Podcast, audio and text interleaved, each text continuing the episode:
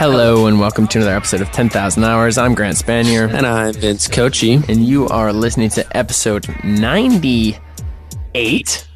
98. I was thinking maybe 99, and I was really excited about it because it was a palindrome, but then I You just myself. got a little excited. Yeah. I know. I, I understand. Tune in next week for 99, and I'm going to lose my shit. God, no But kidding. I, I, speaking of losing your shit, I actually lost my shit during this episode, and I, when we stopped recording, I was just like, "Oh man, thank you so much! I was so fucking excited There's a level of giddiness there. I actually started. Really. I almost started. I mean, I was like, I had tears. I don't know if you saw that during this episode. Yeah, I, am nodding, which is great for the podcast. but- yeah, classic visual gag. I really was like tearing up during this one because this dude is such a passionate, Generous. important. I think and he wouldn't call himself that, and it's not like it's that's uh, besides the point, especially given the topic. But really important filmmaker and creative voice and creative force working in the world that is Sean Dunne. Uh, who's a documentary filmmaker. He runs Very Ape TV and has, has his own podcast. I mean, it's always nice to have a, a fellow podcaster. On They the just seem to understand something that the, the plebeian guests don't get. Yeah, That's how hard it is to do a show day in and day out. Uh, jokes aside, though, very generous conversation. Super insightful, super fun, and, and honestly feel good. And the conversation was about empathy, which to anyone who is familiar with their work, with his work, uh, it'll be obvious why we talked about it. To those of you who aren't familiar with this work, become familiar with this work. Uh, we talked about how to tap into your human side and, and ask questions instead of looking for answers. I would strongly recommend checking out some of that work, even if it's just like skimming through and watching the trailers. I think it's good context for listening to this episode. And I can't imagine a better sponsor for this episode when I think of people doing important, cool, creative work that is hopefully having impact. That is Death to Stock, uh, which, when I think of the importance of it, I think what it does is it helps people be more creative and hopefully inspires some creativity and uh, some quality in the work they're doing. Uh, and I work on that full disclosure. I create and direct a lot of the work we're doing. That's like photo packs, video packs, design assets. Uh, definitely worth checking out. It's deathtothestockphoto.com. Go download some packs. We give away free photos every month. So, It's a great service and it's a great flops. and if you don't like free photos, fuck you. then fuck you. Uh oh. All right, we've done it again. Uh, but thank you so much to Sean Dunne Yes. for, for joining us. Uh, amazing conversation. Thank you, Death to Stock, not only for your patronage, but for what you do. And thank you, listeners, for everything. Hope that you enjoy episode 98. Empathy.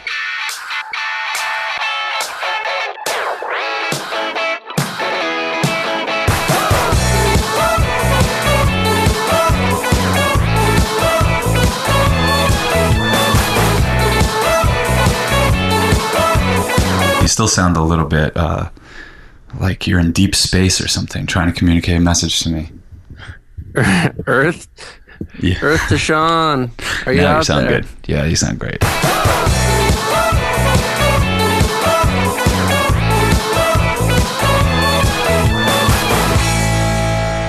Man, been the last few apps, I feel like it's almost gotten unbearable. What, just the way I dance around it at the beginning, and I think maybe for this one I should just like ju- just go right into it, or Uh, see, now you're doing that thing where you talk about going right into it, but that's in and of itself not going right into it. sometimes I feel like we're just on different wavelengths, and you're not hearing me, and you're not really communicating with me, and I don't appreciate it. Uh, come on. And it turns me off from the whole thing. I know I was going to ask you a question, I was going to start the show, and now it just feels like you- Sometimes I feel like you engineer this sort of conflict that doesn't really exist. You know what, Vince? I'm gonna take the high road here, and I'm just gonna move on, and we'll do the show, and I will ask you, what are you working on? What are you putting your time into? Are you happy? I'm thrilled, man. I'm excited. And you know what? I'm excited. I'm taking the high road now. I'm excited to be here with you in studio to do this cast. Um, well, I'm busy at the office. Uh, the commercials I was working on for Xcel Energy, going into editing, color, et cetera, et cetera. And I have been doing a little bit of writing for the Minneapolis Egotist, which Oh. is um, it's got some connections through my current boss, and he he kind of is involved in it uh, in a periphery role. And I'm going to be writing like sort of opinion color pieces for it. Oh boy. Should be fun. Should be fun. I don't really know what to expect. I don't think they do either. So Good. Well, I look forward to reading those and yeah. and supporting you. I was gonna say critiquing. I don't know why I'm like you. I am engineering a conflict. I take it back. I'm excited for you, and I can't wait to read. Thanks, man. Well, I'm excited too. Hey, Grant, what have you been putting your time into recently? What have you been working on? Man, thanks for asking. Uh, just wrapped up a music video, uh, the photography part of it. So now we're moving into edit and uh, just producing some other video projects. That's kind of a big focus. And then I have a show coming up that I'm DJing in a little bit here. So I've been prepping for that, kind of doing some cool stuff. I'm excited to share you. Wait, what's the date on that one? What, what is it? Uh, July 28th uh, at 7th Street Entry, First Avenue. Awesome. Yes. I hope to see you there. I hope to see you there.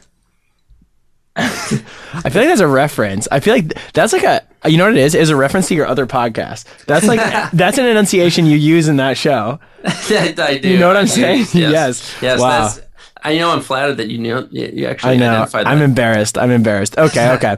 Let's move on. I I get excited about most of our guests, I would say. Some I'm just like, yeah. Others I'm like, yeah. And I feel like today's a yeah. Yeah, one of the latter ones, one of the more excited ones. Absolutely. Uh, man, I, I first found him from this Monster Children interview he did, and I was super intrigued by it. And then I dug into his work, and I haven't made my way all the way through, but I've watched a few of his films. Um, I watched Florida Man, American Juggalo, and the Trump Rally film. And I think Florida Man and Trump Rally were both staff picks. Um, I haven't gotten to the others, and I'm sure we'll talk about that. But uh, super curious uh, about this fella, this uh, filmmaker. He has a studio called Very Ape. I, I, we haven't corrected pronunciation on that, so who knows? Maybe it's Very Ape. Maybe it's a French term. Maybe it's Yeah, sort of yeah, Mediterranean pronunciation. Uh, we'll find out. Um, but he's a director. He also has a podcast, and I'm sure we'll dig into all these things. Welcome to the podcast, uh, Sean Dunne. Yes, I'm here. Did we? How'd we do? You guys did really awesome. It sounded so natural. That's how you know I love natural. Yes, it's true. Although, I mean, that's probably an interesting way into the conversation. We we won't want to dig too deep into it, but that is a. It seems like a trademark of your work. It seems natural, but I even just in my limited experience, like photographing and doing in general directing, it's like it's kind of hard to make it seem natural. So that that's fascinating to me. But maybe Vin, Oh, I, I can kind of yeah, you do it because Might I, I, do the honors? I do really appreciate it. Um, Sean, we have a question for you. Yeah, lay it on me, man. What have you been working on lately? What have you been putting your time into? Um, a few things. Um, I'm doing a commercial gig right now, and you know I got to do those every now and then to pay Yeah. the bills and keep this whole thing going. I'm working on a bigger project about psychedelic drugs and mystical consciousness, and um, yeah, I'll have more information to talk about that soon. So we're kind of hard at work at that, casting and preparing for that one working on this commercial and yeah, doing my own podcast so I can kind of stay in touch with the human race between these bigger projects and kind of keep my skills sharp. So yeah, I'm working on a lot of stuff, but honestly, mainly just doing drugs. So it's, you know, it's okay. Respe- I mean, okay. it's research, right, for the project. Uh, yeah, yeah, it's kind of research, and, and you know, drugs get a bad name, and I just have to be the person that every now and then is a, a representative for um, conscious, responsible adult drug use. Cool. I mean, uh, respect. I haven't really talked about it on the podcast, but I've dabbled a little bit. Yeah. Uh, yeah, mostly I've done acid twice and I've Oh, wow. done mushrooms once. How were those experiences? Uh, fantastic, incredibly, um, I think empowering actually by the end of them, Mm-hmm. especially acid. I would say the mush- the mushroom experience was just pretty playful um, and fun, but both my acid experiences were pretty intense Yeah. and in- introspective, and uh, really I feel like equipped me to deal with a lot of stuff. Yeah, yeah, I agree. I mean, that's kind of why I've latched onto it as a subject matter that I can't really seem to avoid for for a, a, bigger project is it just just had such an impact on my life in a positive way unexpectedly that um, I'm like we might as well honor these mystical experiences uh, in our chosen form here in the best awesome. way that we can so yeah I'm, I'm doing that stuff and uh, d- doing hanging out and living my life, you know, trying to stay inspired. Yeah. Correct. Yeah, Correct. in New York, some running around. You know, I like to get out to Seattle and hang with people out there and cool. Yeah, that's that's a spot. But yeah, I don't know. A, a lot of hanging out and being and trying to really kind of nurture the path to being a creative person and being an artist and being an interesting artist and you know part of that for me is actually living my life and not just thinking about how to create art all the time Awesome. I mean, yeah. I think that's fantastic. and I think even the psychedelics and then, of course, your work are good segues into talking about our topic today. Yeah. Yeah, absolutely. Um, just from your answer and your what you've been working on and how you talk about your work, it's pretty apparent that you bring a level of empathy to yeah. everything you do. And I've seen your work a little bit. I've gotten I've done some research on you recently, and when Grant proposed this topic to me, it made a lot of sense because it's just something that exudes everything that I can see that you do. So maybe we can start by talking about if we've got that right. Do you feel like empathy factors in a major way or in a significant way into the work that you do? Yeah, absolutely. I mean, it's a it's it's a major part of who I am. You know, even even before I had these kind of life changing psychedelic experiences a few years ago, and that really sent me more directly on this path, I feel like it was a big part of who I am. You know, I probably picked it up from my parents, and, you know, we all have that in us, but. Um, my parents are very, they're very liberal people. They're extremely, um, just uh, spiritual and in touch and in tune with something that's that that goes bigger than our individual differences. And maybe growing up in that atmosphere and I, I grew up um, my little sister has epilepsy and that you know she's 28 years old and it's controlled every day of her life for her whole life. And you know that kind of uh, breaks it breaks down the the dam of empathy in you itself you know kind of being exposed to that all the time and having to to look at someone like that and and see them go through so much stuff and it's so close to you. I feel like there were there were things you know my sense of empathy was has kind of been swirling around in me my whole life and it's just started to come out as a creative expression when I started making these films when I was uh like 27 years old. And you know, I think when I first started making them, I didn't necessarily know like oh here's a here's a common thread through my through my films or here's what the theme is going to be or whatever. It just kind of started to become that and when people uh, then people would notice those things and ask me questions like what you guys are talking about right now and it's it, it in retrospect it's become a theme but for the most part I'm not really going into these things with that like as a huge priority. Really it's just like let's go out there and let's capture the vibe of a place or some people or a person and come back to the edit room and see if we can bring it bring it to the audience in a way anywhere near how it impacted us while we were out there and um, you know usually that's empathy inducing i know uh, for me like challenging myself to go to a Trump rally, for instance, mm-hmm. was you know that that was something I would never expect um, empathy to be, play a big role in. I thought I was actually going to be very much struggling with the whole thing. But honestly, we, we went down to shoot that and I just I, I got that warm feeling. I got that warm feeling again, and I was like, "Oh man, they're just people. They're just they're my just people. people. They're just like they're just like fucked up. They're it, like yeah. I don't even know if they, if you'd say fucked up, but like I don't. They're just confused and misled, yeah. and um, I, I I can relate with that. I sure. did feel like a turn with that one. So I guess um, I, I also forgot about was it Oxycana? Oxy Oxyana. Oxyana, excuse me. Yeah. So I haven't watched that either, but I watched the trailer. But uh, so my experience with your work was I watched the American Juggalo uh, doc, and I watched that twice. Cool. Um, and then going from that to the Trump rally, at first, uh, watching the Trump rally one, uh, and we'll show notes all this for people. And I, I really think they should watch these even before listening, or like right now, stop it and go listen because, or stop it, go watch the Quebec. Pause uh, the tape. End of side one. yeah, yeah, flip it over. But okay, very veryape.tv. They're all free. Yes, and that's amazing. But so the difference is uh, with the Trump one, it felt less.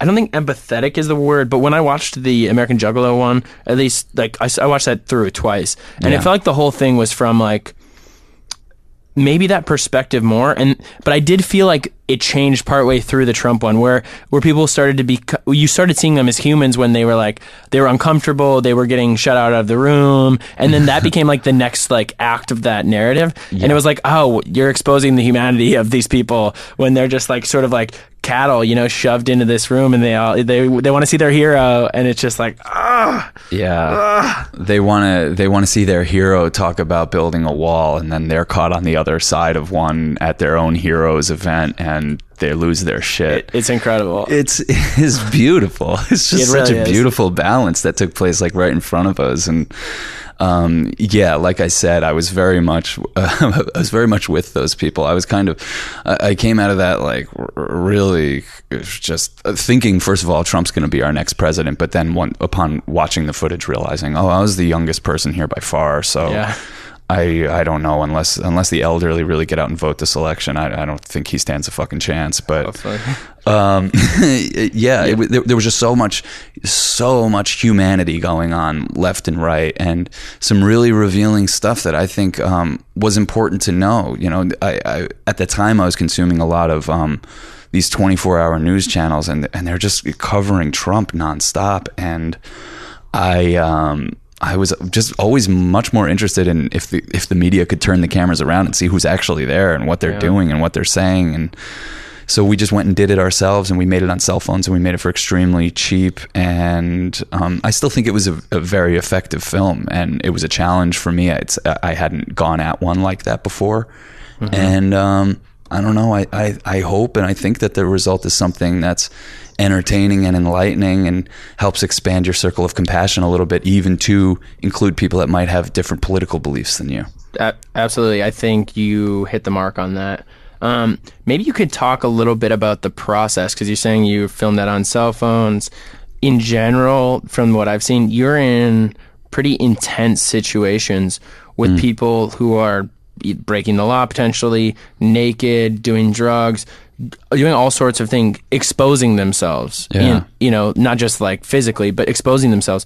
And so that process is really interesting to me. I, I alluded like my own experience, even just shooting like street photography can be hmm. really like intense, but to get in these situations seems like wow. So maybe you just want to talk about like how you approach that. Yeah, it's um, yeah, it's it's extremely intimidating when I think about it ahead of time. Even now, like I'm I'm not out shooting a project, and and the idea of it, I'm like, oh god, oh, what's that going to be like? It's so. I don't know. I, I confrontational is the wrong word, but it's just putting yourself out there in a really strange way and asking someone else to as well, and asking people to meet you on that level for your art. Um, it's extremely generous when they agree to do it. So you know what I what I try to do is I try to approach these projects with as little of an agenda as possible and just kind of see where they take me a little bit because then I can kind of take the the audience on a similar experience, a similar journey to mine, and hopefully it'll be as eye opening as my journey was. And you know, when I when I think of that, I think of Cam Girls, a film we just recently made, and um, how you know we were really asking these women, a lot of these women. We weren't just filming their day to day lives. We were filming them naked. We were filming them doing sex shows. We're filming with their their families, their husbands, whatever, people that are that are normally behind the scenes in their lives. And um, it was it, it, it's exposing. It it really does. And they were willing to go there with us. And it seemed like a lot a lot to ask, but then there was such generosity on their parts, and they really came to the table with something and spoke to their spoke to their industry in a way that really opened my eyes to it. I think I went into that film with like a a bit more of um I don't know, probably I probably would have had a bit more of a boisterous approach and then you realize what it was all about and I was like, okay, cool. I need to, I think I need to so, show some artistic restraint here. And um, yeah, they were just so damn generous. And all I want to do is kind of bring that vibe back to the audience, bring, bring that back to my audience, and hopefully it'll have the same effect on them. Hopefully they'll look at sex workers differently, Totally. treat sex work differently in general, maybe just chill the fuck out about sex. Eh, or question their opinions about it. And hmm. that's really what it's about for me is like, let's bring back these experiences that can help challenge the audience. It's not even necessarily about me or the subject matter, but more about how do we challenge the audience uh, and give them some forced introspection through immersing them in, in these experiences that are kind of far off and far out sometimes, like Cam Girls or Florida Man or or um, the situation in West Virginia that I filmed for Oxyana. Those those are far out there things that you know average Americans aren't coming across every day. So if we can bring back an artifact of that, Yeah. Fuck I mean. I think that's super important work and generous in its own right. I think it could be easy to exploit those situations because they, when you read them on paper, those are pretty intense topics to tackle. Mm-hmm. But I think, again, empathy is such an important factor here. Well, and, and honestly, that's what I'm leading with. And I think, yeah, it it is dangerous to make documentaries about those subjects. It would be so easy to go down the wrong path, like you're saying. And a lot of times that's the tendency when there is um, another layer of quote unquote creative above me, you know, and there's not. Um, I, Yeah. Me and my editor are finishing these films and putting them out on the internet for free the second that they're finished. I'm not like. I'm not at Vice, like running it by a fucking board of people that need to give their little opinions and stuff like that. When, when that's all part of the process, it seems to me that documentary in general is getting dumbed down to like a like kind of like moving Wikipedia entry Yeah. and you know and one that's focused on not celebrating the humanity but really kind of like finding the negative epicenter of this of of this given subject matter or this person and they're just really kind of nasty tendencies and I don't know I just I just want more from the medium that I'm devoting my life to so Oh, yeah. Well, thank you. Keep doing that. um, I am curious from a practical standpoint, that feeling I mentioned of even just like taking a photo, like that idea has the word take in it, right? It implies you're taking. And so like I've thought a lot about like the photographic ethics of that and how that goes. But just from a practical process standpoint, and I'm sure it's different for each film, but what are you saying to these people? Like what do you tell them? Or it seems like even just from watching, uh, you're patient and you sort of just let the camera roll sometimes and they just sort of go. Like that's the personality of, of a lot of the subjects. But yes, okay. Yeah, I mean uh, th- that's the key. Is like we're not asking anyone to do anything out of the ordinary. We're interested in them and exactly how they are.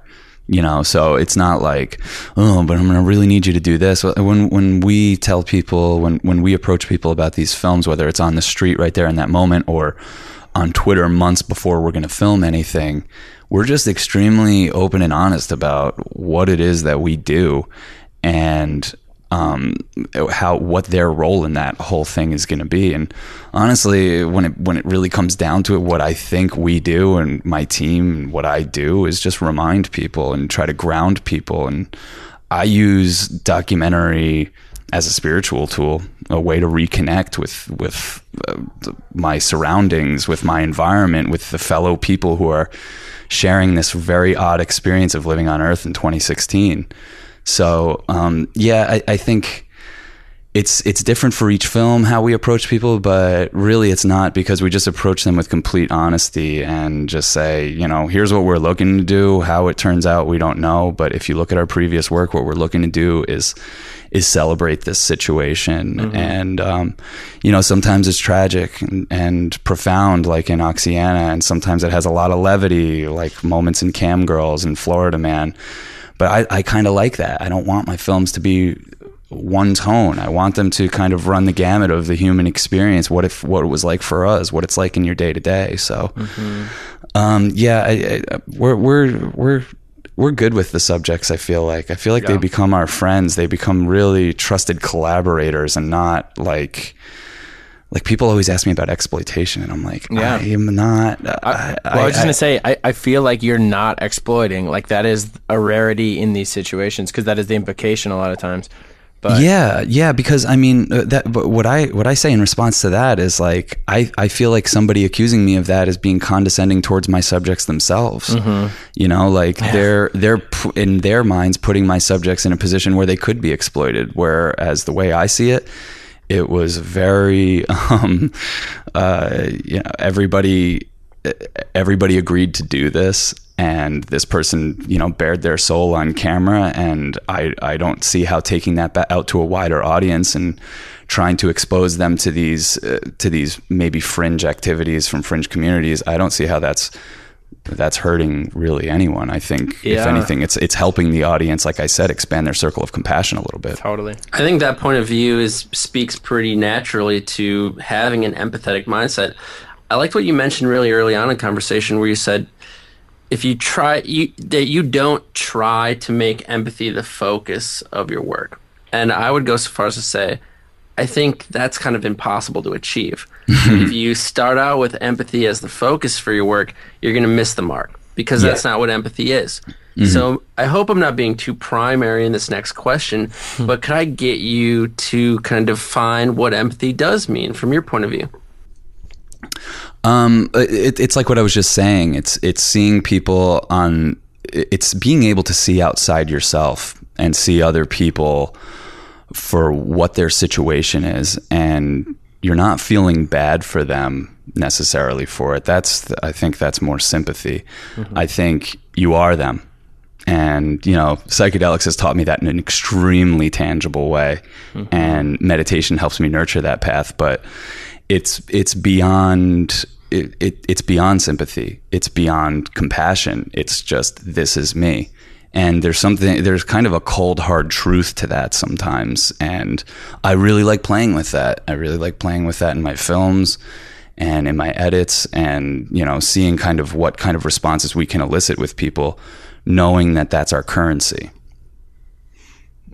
Absolutely. It's it's sort of like in a lot of ways it seems like it's like detaching yourself um not like not fully detaching but detaching yourself from what you think you are or what other people think you are or any of these things and it's just like letting go of our titles and of our positions and of our like social capital mm-hmm. Yeah. and it's uh i think about this a lot coming from like a white male perspective like thinking about privilege thinking about like identity and i think there's a lot of power to be had by like letting go of that and Well, yeah, I mean, yeah. It, it, th- there is. You you do become powered, empowered by letting go of it. But I would say, kind of what I'm trying to do is is do more than let go of it. But it's it's transcend that and transcend the bullshit of all those labels. You know, it's just way too easy to get swept up in that illusion.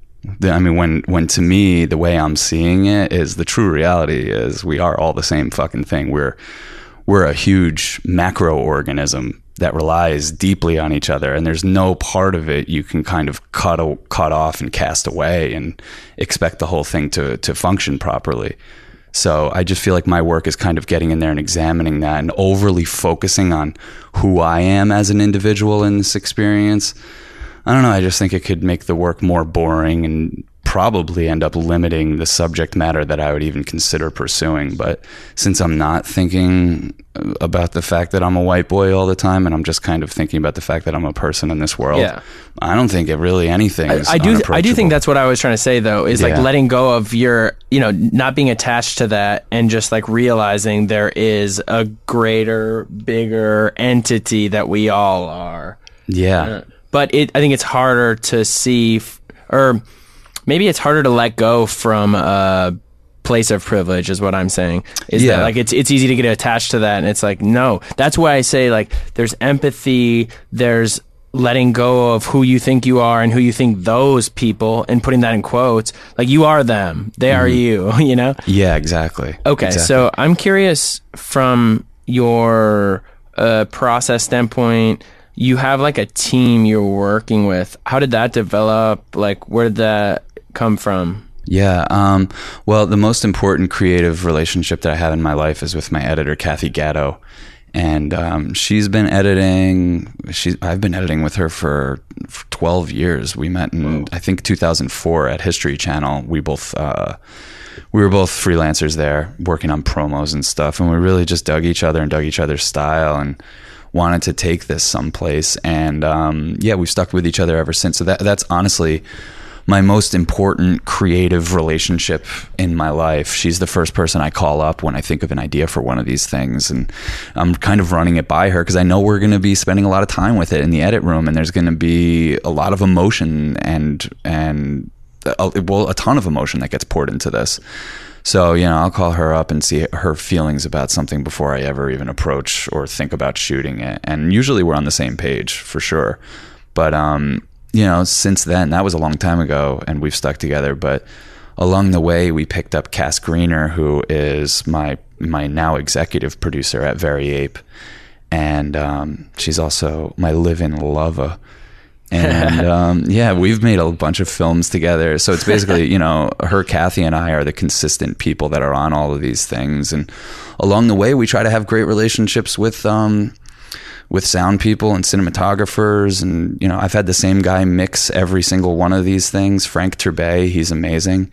Cool. And, you know, uh, it's just about finding people you vibe with. For me, it's, uh, and these people are spread all over the place. Kathy lives in Atlanta. I live in New York. Like, we get together, we make a big deal about these pieces of art that we want to produce, and we take them very seriously but we don't take ourselves very seriously. And I think that that's kind of a, a running theme across our our whole team. And uh, yeah, I don't know. I, that that's just an extremely important thing. I think if you're going to get into filmmaking, is realizing it's not necessary. I mean, I guess you could nowadays with technology, but it's not necessarily something you do by yourself, like photography or painting. Um, it's an art form that is extremely collaborative, and the more collaborative or open to be to collaboration you are, I think the better your stuff will turn out. So um, totally, yeah, yeah. I mean, th- th- that team, th- these people mean the world to me. Honestly, I'm the one that gets interviewed, and I'm the one that gets to go mm-hmm. on the mm-hmm. podcast and do all that stuff. But that's just part of my job within the team. They don't want to do that stuff, but it, you know, it, it sucks because I kind of get get the glory and. Um, but it, take one person out of the mix and these films wouldn't be what they are. they're that important. Totally, man. We we've talked about that on the show before. Just like how collaborative, how much of a team sport filmmaking is is unbelievable. Oh, yeah, yeah. I mean, I think there's a a level of that in in all art. Even if you're the sole artist painting on a canvas alone, you still have a relationship with your consumers, with the people that you make the art for. Oh yeah, definitely. That's yeah, that's another that's an even deeper level because you know the, the, yeah the collaboration continues after Kathy and I have like kind of put our stamp of approval on it. It is. It's me kind of. We then kind of get into this engagement and collaboration with the audience of like defining what this thing is going to be. Because as much as we've tried to define what it's going to be with how we made it, it's really the audience that's going to determine that over time. And I don't know, we, would like to think that these things are going to stand the test of time and kind of age like wine and be more relevant you know be be more be more relevant and fascinating 10 20 years from now 30 years from totally. now. I mean i know that's how the documentaries i'm watching to tell you the truth they're it, it's like the closest thing i can what are you watching or what are you i watch a lot of um, les blank films. He's he's amazing. He was this guy that did his thing in the 70s 80s 90s 2000s when he, i think he died in 2010 but amazing uh, documentary filmmaker. Uh, Ross McElwee is is somebody who I really admire his work and the tone of all his work and the the way he approached it. I watch a lot of that stuff. Watch a lot of old concerts, anything where you can immerse yourself in an experience and kind of go there with the people of the time. I, I don't know. I uh, maybe it's just the stoner in me talking, but throwing on like a film like Woodstock, for, yeah. for instance, which was the documentary of the the music yeah. festival. I transport there. I really go there, and I feel like that's what it was like to be there, and that's what it was like to. Um, to to live in that time, and that's a, that's the mark of a really good documentary to me. The, the filmmaker was able to pull themselves out of it enough to the point where I can feel like I was there. Totally. Uh, I, I want to provide that for my audience. I can't think of anything cooler. It's it's the closest thing we have to time travel for it's sure. It's amazing. And when you said uh, watching old concerts, I was like instantly thinking about that Woodstock documentary, yeah. and I was just like picturing the people like being candid and like laughing, and it's like ah, it is amazing. It's we're, such a great really film. Lucky. That's yeah, such a great good. film. And yeah. you know what I love that they did in that? It's not just all like camera pointing at the stage. Here's these big yeah. rock stars giving these things. It's about the people like, in the audience. Dude, they, cleaning out the porta potties. That's exactly I remember, what right? I was just going to say. Like, that's my favorite that. It's unbelievable. Yeah, my favorite Those are the, the stories that are amazing, man. Yeah, and you know, and, and honestly, um, that that's the type of stuff we're we're kind of trying to pass on the or, or carry the tradition Yeah. with when we make something like Florida Man, where you know it, those moments that feel like they probably should have slipped through the cracks or shouldn't have been filmed in the first place or like why am I watching this? I love that stuff because it challenges the audience to think about what life is and all of its um, profound poetry and meaninglessness in one. Yeah. you know, in in, in one beautiful Uh, film. dude i'm having a moment just because i'm some some stuff is crystallizing for me why i'm so attracted to like your approach and your stuff is like i i was writing this piece recently after this tour i went on with gallant and i went on one in the fall and i went on one in like may and I realized as I was writing this thing, all the stuff I was attracted to was like tour culture, the bus driver, Yeah. like getting left uh, in a city. Like none of it was the actual performance, and because that's like the beautiful little nuance, and it's like the humanity of all of it. And and uh, I think that's what I really appreciate about your work is like it's it's still epic in the way that like films can be epic, but it's about topics and people that are sometimes well m- almost never put on a stage put in front of a camera. And it's like but we're all capable of this like beautiful beautiful humanity. And so shouts out Well, I mean, it's it's also it, it's it's a what exactly what you're saying is exactly the reason I, I've had to remain so independent and why no one will fund Yeah. my films even if I ask them to because it's like what do I say to somebody? I'm gonna go to Florida for ten days and talk to whoever crosses my path and like y- y- like they're gonna be like I'm throwing away my money here and Yeah. who do, who does this serve? How can wh- what kind of client can we get to buy this or you know it, it, so so you see how I don't know this could eventually end up becoming a, a tough gig to keep going because like I said it is it's not just me. It's not cheap either. So yeah, um, yeah and it, it's it's definitely it's hard to get them made when they're increasingly getting weirder and weirder. But I love it. Well, I think I can speak on behalf of both of us when I say thank you for for being vulnerable like that, for taking the risk, and for trying to tell these stories, because you're doing a real service. Not not only just because it's a little patronizing, maybe to say it. You're doing a service to the subjects of your documentaries. Maybe it's not because I think that you are, but you're also doing a service to the people who wouldn't even know that they're interested in the subject matter. But turns out it, it really does mean something personal to them. the Yeah. that watch. Yeah, and I mean honestly, with um, Oxyana is probably the best example of that. It's meant the world to me to see that people have watched that and opened their hearts to people struggling with with addiction. You know, I, I, that, it really does. It means the world to me that people can see that film and not just look at it through this myopic lens of, well, those are some fucking hillbillies in West Virginia mountains. What the hell they have to do with me? But instead, people across the world see it and can relate with it. It's a sad, it's a sad thing. It's a sad sign of the times. But at the same time, it's it just kind of shows the power and the truth of cinema when it's when when mm. you're doing it with the right intentions. Got some goosebumps over here. I was just mm. remembering I watched that trailer with my sister like a couple weeks ago and I was like, "Oh, I think this guy's coming on the podcast. I'm so excited." And I was just like, "Oh my god. I haven't watched the film yet. I'm so excited to." But I was just like, "This is unfucking believable. Like, look at Yeah. this. Look at this situation they're in right now. And these are real people and this is so real." Yeah. It's so man, mm. it's raw, man. That that that film's as raw as anything I've done, and um, I'm I'm very proud of it because as as dark as the subject matter is, I do think there's hope there, and I do think that there's light. Um, and it really kind of starts with the individual, and it starts with the individual being able to open their heart and see these people as hu- as human beings first and foremost. So um, yeah, like I said, it just the response to that film continuing today is just it, it's just meant the world to me. But it is a huge indicator of the sad state of affairs we have going on with the drug war and the opiate epidemic. Well, I think you touched on a really important point, and we'd be remiss not to mention it when we're talking about empathy. We've been kind of framing the discussion, and it makes sense to do so, around the fact that empathy makes for better art, that it makes you a better creator, and it makes it easier and more relatable to consume the art. But empathy in, is first and foremost a, a human quality. It mm-hmm. has very real value in helping us understand the world and helping us lead more lead more purposeful lives. So I almost feel like, and correct me if you guys think I'm wrong, but it's kind of a safe statement to make that empathy is you should be empathetic and let the art be kind of a byproduct of being empathetic. Yeah, exactly. And that goes back to letting go. Just letting go of all those things that you think define you. If I go into the Trump rally being like, oh, I'm going to be empathetic today, it's just going to come out like some cheese ball attempt at me trying to like prove to people that I'm a good human being. Mm-hmm. And, you know, instead, I just kind of.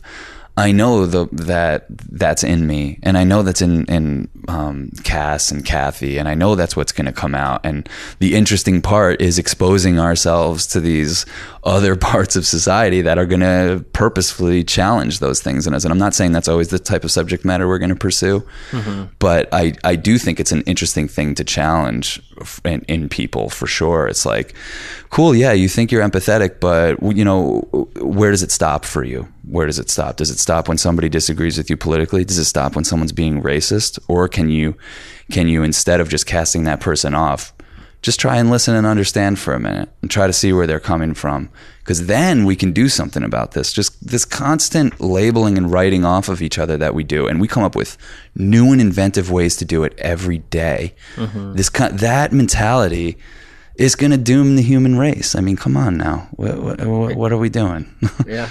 I mean, I, I, th- it's when when you you you hear the sound bites in the Trump rally thing, and you kind of roll your eyes for a 2nd mm-hmm. but totally. but but that is the moment that needs to happen. That actually really doesn't happen because that moment is actually condensed from the soundbite to a tweet or to a clickbaity kind of article or to like a little clip on the news. I almost put that in quotes there. On the new, Yeah, it should be it well, it's should be just- in yeah, yeah. but but to actually look at someone else in the eyes and hear them say that, then now we're having a conversation, or we're at least having a moment where I'm hearing you actually express something. And I think sometimes the interesting thing that happens is when we when we say something out loud, like this is the danger of being alone all the time and not expressing some of your ideas when you're trying to get feedback, is like when we say it out loud, we kind of have a new context personally with it. So mm-hmm. I think there's actually sort of a low key, incredible thing happening when you allow people to express themselves and to say something that they're going to stand behind. And then there's, I think, at least a moment of consideration that kind of has to happen. And maybe they reconsider that statement, or maybe they have to then stand behind it. But even putting yourself in that arena, in that conversation, I think allows and forces people to stand by their statements, to back it up, to go past three seconds, a sound bite, and actually engage in a conversation, which ultimately leads to change or leads to even if that deepens a belief, at least it's like more reinforced. Yeah, yeah. I, no, I, I definitely I, I feel what you're saying, and you know I think that's one of the goals of these projects is to to spark a dialogue, is is to kind of you know create the thing that people saw that they have in common that now they can use that as a jumping off point for a conversation about this thing, and it's why we take extra care to not have these films come off like they contain all the answers. I think they contain all the questions, but I wouldn't fucking put myself in any position to try to be, you know, uh, just giving the final answer on some of these things. Yeah, it's yeah. so boring. That's and it's so I, I hate to say it. It's increasingly the tendency Yeah. in my medium in documentary. It's like. What's the takeaway? Where are the Yeah, what's the answers? takeaway, What's the right. solution? Well, you that's good. know? Yeah, anything that forces introspection or consideration Yeah. is like dangerous. Yeah, exactly, and it, and it rubs people the wrong way. But for me, it rubs the right people the wrong way. And it's like, cool, you're just not a fan of my stuff. Just, you know, you, you and and you, you want you just want a different type of filmmaker, and that's just not who I'm gonna be because uh, whatever. I'm not that great at details. I'm never gonna put statistics in my films or like lower third everyone and explain what's going on. And oh, here's Yeah. an expert on opiates. Like, if I put an expert in Oxyana, do you know how condescending that is to the people that are in it? You know, the people that are in it are in it. They're the experts. They're going hmm. through this. They're seeing. Yeah, it every day. totally. Having some doctor come on makes everyone else in that film look like a lab rat. They, they- it makes everyone else in the film look below this voice of God. And, you know, it's not just for that film, it's for all the films. We're trying to do that. And it challenges the audience because uh, some people want answers. They really do. I, every now and then I'll do a screening and do a Q&A and stuff. And inevitably there'll be some person who's just like slightly put off by, uh, by the open-endedness of all of this and just wants some sort of, you know, cold hard fact, something they can take away, something that can make them feel better. And I'm like, I couldn't be happier when I get those types of, qu- of questions and criticisms because I'm like, I got you in exactly the position I want you. You're going to be thinking about my film the rest of your life. So, you know, and, and I'm not saying that in a selfish way. I'm saying it in a way where, like, I do, I want people. If I want anyone to take away anything from me making these projects, it's engage with your surroundings more, engage with your environment. We're a product of our environments. We might as well understand them more and, and through a non judgmental lens. And um, yeah, maybe that's all I'm trying to do going out there and doing all this stuff and spending all my fucking money doing it. Yeah. Well, thank you for spending the money, the time, the energy. I mean, really, the vulnerability is like the biggest thing here. Yeah. Yeah, we're all vulnerable. We really are. You know, it's just we're, Oh, we're all scared. We're all scared shitless. I mean. I, that, I couldn't have said it better myself. We're all scared shitless out here. This week and every week, we take a break from the subject matter to talk about something that isn't particularly germane, in scare quotes, uh, to the conversation at hand. And you might have noticed it. We were having a theme things that get scared by something, $10,000 pyramid. What are fireworks? Fireworks with the Independence Day, feel how you may about it coming up. There's one tradition that kind of rings true, like freedom. like freedom, like freedom course. over amber waves of grain, and that's fireworks displays. Sean, audacious, interesting, spectacular. How do you feel about them? Fireworks, um, they're pretty boring, except when they all go off at the same time. There's a great YouTube video that that happens every couple years, where like a, a fireworks display that's supposed to take place over 18 minutes goes off in 30 seconds. That's when it gets interesting. But for the most part, it's a really fascinating thing we gather to stare at and and, come together for. I'm sensing a film. Yeah, I don't know. Fireworks people. yeah. I don't even Yeah, know. the fireworkers, we'll call it, and we'll, we'll do a doc on all the people who like. There are people who have what are they called? The pom pom. What are the Huh? the thing they use to light off the fireworks? It's like a burning stick. Mm. It's like a uh, whatever. We'll show notes whatever. that Show thing us is. the, the yeah, noun. but there's somebody who does that at all these like festivals, all these like celebrations. There's some guy or girl, probably a guy. It feels like it's probably a sexist like pastime. But uh, Yeah. oh, pom pom pom, whatever. They they light all the fireworks. What's their story? Yeah, what is their story? I feel like that'd be uh yeah, you could be onto something there. I would I would counterbalance that film with some amateur action cuz you know to me that's where fireworks get really interesting is when your drunk uncle's pulling out the Roman candles and he wants to shoot them at you. That's that's that would be an interesting collaborative film, like two sides, two explorations. Who knows if they complement, if they contradict. Yeah. And this whole thing was a build up to pitch you on my fireworks film. no, okay, Vinny, tell me a little bit. What do you have like Fourth of July plans? You got a thing you do? What's your? Uh, I can see them for my building, the the downtown display. So I don't think that I'm gonna go. You know, when you say like fireworks are boring, I I mean I think a lot of people would agree. I think we don't do it because it's necessarily thrilling, right? It's it's bright lights. We live in an age where a magic box on our desk can bring us things from all over the world. It's not that fireworks are that thrilling, but it's kind of like a momentum. It's a vestigial tradition. It's just something we do and have always done. And our, you know, our, our national anthem has references to it, and we've just kind of always done it. And uh, it's I'm just sure it was a lot American thing. Scarier when we couldn't fully explain what was that. You know what I mean? Like like loud noises and bright flames. lights Yeah. and fire. Yeah, Yeah. Right, right, right. But hmm, I will say it it does represent in the same way that there are very few things we can all come behind now because we're also niched out and fragmented in our interests. Like fireworks are pretty like okay, yeah, we can all just like stand out here and look at that thing. Yeah. They're not that controversial besides being loud. totally, yeah. Uh, I do think more more entertaining is illegal fireworks, though. The Yeah. the law surrounding fireworks. And actually, there are in the air fireworks are illegal in Minnesota. Am I correct? I don't know. They are. Oh, you're a Wisconsin boy, right? Yeah, I come from So people go across the border to get the good ones. yes, the serious things, Yeah, use gone. the ammunition. Seriously. We can't get them at all in New York. Oh, 9/11.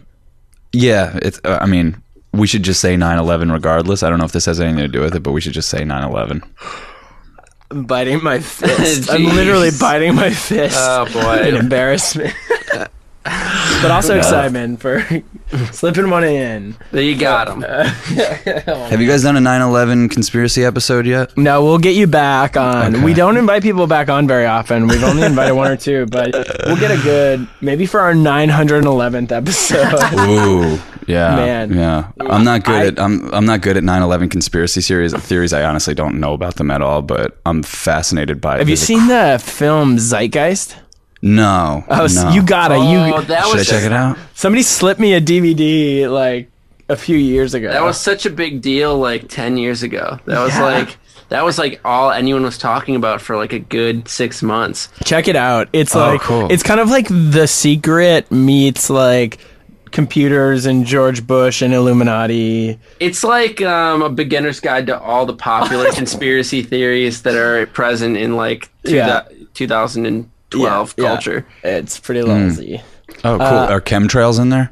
Yes. Chemtrails great. feature Definitely. prominently, Yes, yes. the Okay, chemtrails cool. are Oh yeah. there. Oh yeah. That's the right up my jet fuel, burning, heat, triangles. The church is involved. The Catholic Church features. Oh, in this there. goes all the way to the top. all the way to the top. Cool. Uh, yeah, it sounds like my type of thing. I'm not in. I don't subscribe to uh, any of these r- conspiracy theories really, Yeah. but I find them to be fascinating There and, are. and revealing about like Yeah. what our deep paranoias are. Exactly. Uh.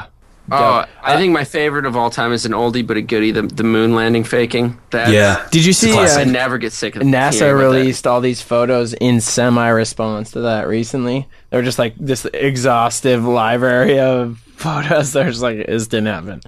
There's just some people that are never going to believe we landed on the moon. The- It's just uh, if they don't believe it now, no photo's going to prove it. I am curious though if we actually did. Me too. Me too. Hey, Oh, that's what I love about it, though. That's what because it's so impossible. Like you come up with some of these theories, like oh, 9/11 was an inside job. That's really difficult to prove or disprove, and would probably, I mean, the evidence suggests not, obviously, but you know, there's no way to really know, quote unquote. The moon landing, there's very hard, obvious evidence. It's very clear that we did land on the moon, and that's why I love the fact that people still believe in that conspiracy theory because it it. speaks to the whole nature of belief, right? yeah. they the story of faking it is too good. They don't want it to the be irony real. is like there's so many like religious parallels when we actually put in those terms, right?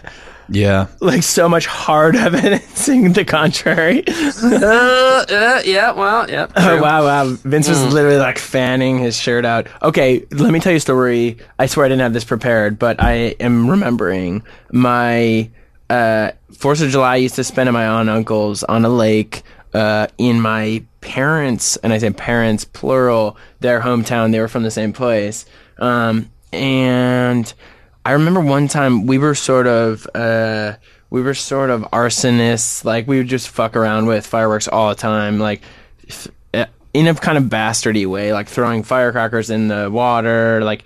And I'm pretty sure there were fish that ate them, and I'm sorry, and that was bad. But like that was the level we were at. And I remember one time we like broke this propeller firework open, and like just lit the actual powder, and it all exploded at once and just lit my entire all the hair burned all the hair off one of my full legs and lit my towel on fire and it was just like That's the good stuff, man. yeah That's what it's all about, man.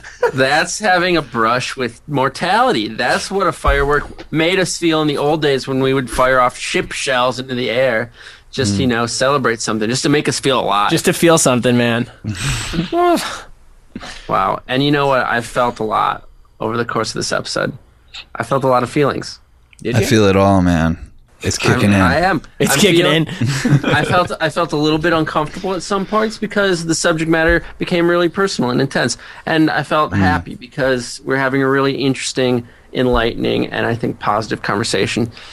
Yo, people are funny, man. I know this. It, you're like you're right. It does. It does sound serious and kind of like whoa, eh, but but really, what it comes down to is people are fucking dope. They're so funny and Yeah. interesting, and like everyone I come across, and I rarely film people. Like the the these films are of the tiny fraction of what my life is.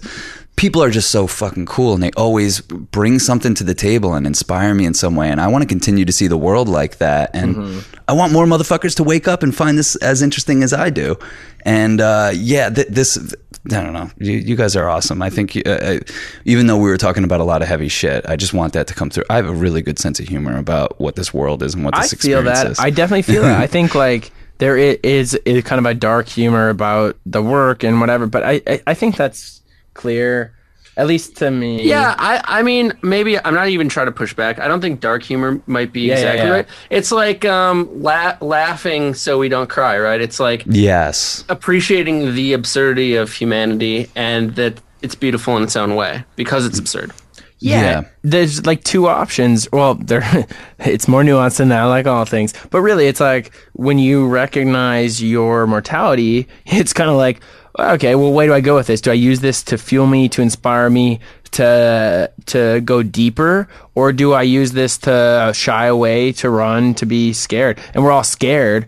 But I think getting up and like facing that fear consistently, and and when I was, And I was completely thinking yeah oh it's it's hilarious it's absurd but it, and it's beautiful and it's sad and it's the whole range when we were saying like uh yeah we launched that stuff off the fireworks to feel alive i mean really i feel like that's sometimes the creative process too. I think for me it is a lot of times is like it's fear inducing and i get back in there because i know it like makes me feel alive and i hope to like bring something to that. And i can only imagine how your creative process must feel too. It's like you step back in there, you look people in the eyes, and and then Yeah. hopefully you bring the little spark of humanness you see to the rest of us. It, well, it's extremely invigorating and life affirming to the point that when when I'm not expressing myself like that, I feel like a fraud. I feel like I'm not part of this world. I feel very isolated.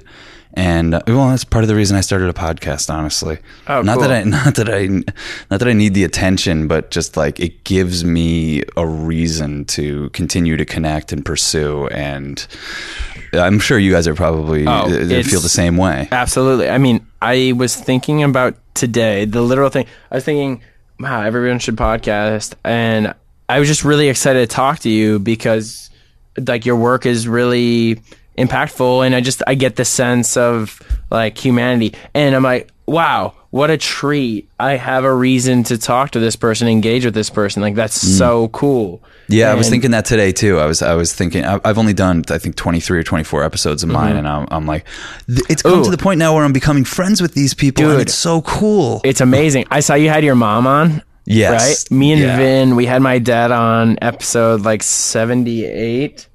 Uh, and we went back to my hometown and sat down with my dad. I haven't listened. I haven't listened to your podcast or the one with your mom. Uh, but like, right? It's amazing. oh my god. Well, I mean, I did that early on. I was like thinking like, okay, let me do some ones with people I know, but then I Mm-hmm. had like the heaviest conversation with my mom and she's just being so open that it, it set the bar honestly for me. I was Damn. like trying to still figure out what this podcast is and you have somebody who knows you so well and who's such an extension of you. You can't hide. It's such a beautiful thing to have your parents like uh, on one of these things and Dude. I, I've gone on national radio on Sirius XM radio on the um, Ron and Fez show with my dad before, and just basically held an hour long AA meeting where we just took calls from Whoa. from addicts and stuff, and it just it just developed into that. And oh my god, that was like the most bonding experience I've ever had with my dad, and it was happening on national radio. And I, I just want the podcast to be more to to to feel like that. Reasons to bond with people, reasons to have conversations, and I don't know. Mine's a little bit all over the place right now, but people should check it out if you did. Hell yeah. We'll, we'll Well, uh, actually, this is a great, a kind of a great take up for the fact that we have two questions for you, Sean. And hopefully, I think you will allude to the podcast in answer to the first one. But I, I'm leading the witness a little bit. I'll let you answer in your own way. uh, how can our listeners support you, Sean? Um, the best way to support me right now, if if you see me running a Kickstarter or something like that, please, please uh, understand I'm not doing that for my own health. I, I don't make money off these films. I put them out for free. I work my ass off trying to hustle and make commercials and shit like that to save enough money to go out there and bring these experiences back to you. So if you see me doing a crowdfunding campaign, it's because it's not for I, I want money and need profits or anything like that. So that's the money we desperately need to get these projects made. And I, I think crowdfunding's become so ubiquitous that people can forget that sometimes Mm-hmm. like that there's artists that rely on that and I don't know how else we're going to make these things. So I don't do it often. I've only so done important. it twice. The, the So stuff you you're doing is so important. Please. Oh, Yeah, thanks, everyone. man. I appreciate Yeah. that. I mean, yeah, uh, so I would say that, but also like a, an even simpler thing is like just watch our stuff. I don't care, and if you dig it, share it with somebody. Tell someone about us. We have no help. There is no middleman. There, we don't work for Vice. No one's funding our shit. So it's happening purely through this grassroots effort, this word of mouth, this punk rock DIY thing that's going on. It's just word spreading about my stuff, and uh, I couldn't be more psyched about it. And I want uh, that, that's the best way to support me is just watch watch what we've poured our heart and soul into, which are these films for free. Veryape.tv. Yeah. And I mean, I, I've been telling a lot of people that I know to watch these because it's an easy recommend because they're really, really, uh, I mean, it's just great work. I mean, Thanks, man. and it's, yeah, yeah. I'm not even trying to, you know, puff you up here. Just really Appreciate it it. is. And so I think Don't gas me up unnecessarily. I wouldn't. I wouldn't, man. I wouldn't. You know, that's not authentic. That's not empathetic. So that's not what we're doing. We're doing. We're talking from the heart. Yeah, I that's a good appreciate it. recommendation. We'll put that all in the show notes. And Sean, we have one more question for you. Yeah. If you would want our listeners to take one thing away from your time on the show, what would you want that to be? And what are Um, all the takeaways from your films? T- line by line. Um, I don't get them. one takeaway from my time on the show is, you know, there's always another perspective. There's always a more loving way you can look at a situation. So when you can, try to challenge yourself to do that. That's all I'm doing. It is a challenge and it is fun and it can be kind of like a game. But yeah, challenge yourself to try to look at things through a more loving lens, even if you think you already are. Absolutely. I mean, Well said. And and that is probably the most empathetic you've thing you've said on the entire show. So it's pretty fitting. And I think you're one of the most empathetic people we've ever had the pleasure of having Oh, on to have a conversation. So thanks, thanks a lot. Thank you guys. Peace and love. Ooh, peace and love is not how we end the show. Sharon. so don't you dare. Strike three, Sean. You're out of here. I'm off no, could you leave our listeners and us with, um, if you're willing? I'm, I mean, it's up to you. I don't No want to force anything on you. Yeah. no one's ever refused, but oh God. Oh, okay. Sorry. I was just okay. Uh, we say ship it to end every show. Okay. Uh, and actually, I think a lot of your stuff. Here's what I really appreciate is like you are. It, especially when you talk about like psychedelics, drug use, like that stuff, there's such a stigma around it, and obviously your films are exploring that too. But th- one of the stigmas is that people don't like. There's like a laziness associated with it, and I think, yeah. and, and I think uh, what I appreciate on the base level of what you're doing is like you're putting out work and like at least showing like come on like that's not a thing like it's so misunderstood but uh, that putting out of the work that like moment is shipping it from our perspective and so if, mm-hmm. if you could leave us with a Sean Dunne ship it that'd be great Yo, what up, people out there? Ship it. Whoop, whoop.